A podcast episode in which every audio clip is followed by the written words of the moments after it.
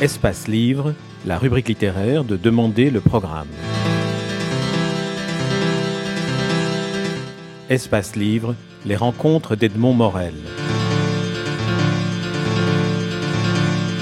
Rencontre avec Éric Emmanuel Schmitt, Première partie. Éric Emmanuel Schmitt, vous publiez Ulysse from Baghdad aux éditions Albin Michel. Vous écrivez des romans, du théâtre, vous réalisez votre deuxième long métrage, vous êtes en plein tournage pour le moment, vous mettez en scène vos, pièces de théâtre. Cette multiplication de langage que vous utilisez pour euh, vous exprimer, pour exprimer votre art, est-ce qu'elle veut dire que l'exploration de la complexité humaine ne peut plus se réaliser par la voie de l'essai philosophique? Parce que vous êtes au départ un philosophe? Oh, je crois que vous mettez le point sur une chose importante pour moi, effectivement. Ma formation est celle d'un philosophe. Mon premier métier consiste à enseigner ou transmettre la philosophie euh, à l'université. Et euh, la chose la plus aisée et plus logique pour moi aurait été d'écrire des essais philosophiques. J'ai d'ailleurs, à 27 ans, écrit ma thèse de philosophie. Et tout appelait à ça. Et d'ailleurs, tous mes, mes maîtres m'encourageaient à cela.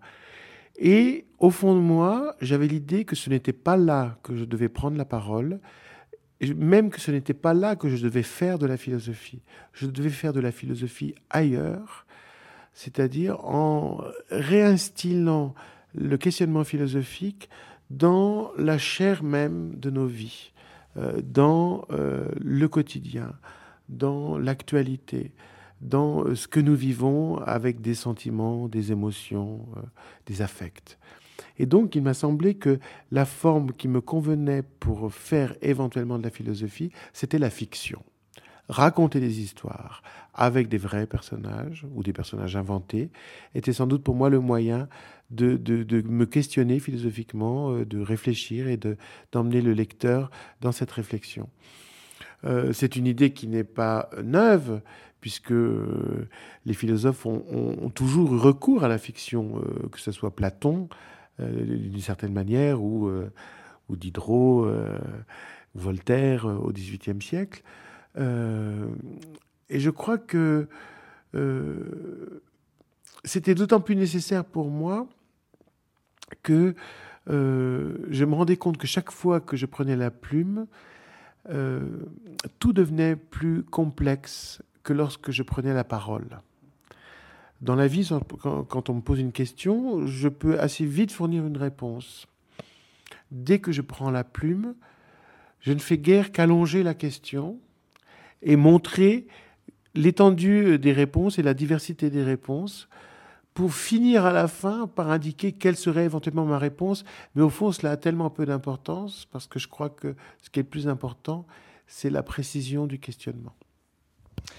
Pour prolonger sur le roman dans ses rapports avec la, philosophie, est-ce qu'on ne peut pas dire que cet instrument d'investigation philosophique, comme vous le dites, l'est aussi parce que par essence, il est, en constant, il est constamment un double questionnement, celui de l'auteur au moment où il écrit et celui du lecteur au moment où, en lisant, il réécrit le livre. Oui, mais c'est... Pour moi, nous sommes, nous sommes tous, euh, je le dis souvent, frères en question. Nous sommes différents par nos réponses, mais nous sommes frères en question parce que nous avons tous les mêmes questions, nous avons tous les mêmes origines, c'est-à-dire nous sommes des animaux qui nous posons des questions fondamentales. Euh, pourquoi est-ce que nous sommes là? Pourquoi est-ce que nous vivons, mourons, naissons? Euh, Pourquoi est-ce que euh, nous nous approchons des autres? Pourquoi est-ce que nous parlons? Voilà, nous sommes habités par, ces mêmes questions. Est-ce que tout cela a un sens? C'est la question de l'homme. Et euh, bien sûr, chacun de nous dans sa vie euh, apporte des réponses euh, provisoires. Certains croient que ces réponses sont définitives, mais on a toujours des réponses provisoires pour pouvoir vivre, pour pouvoir avancer, pour mettre un peu d'ordre dans le chaos. Mais ce qui nous réunit, c'est la question.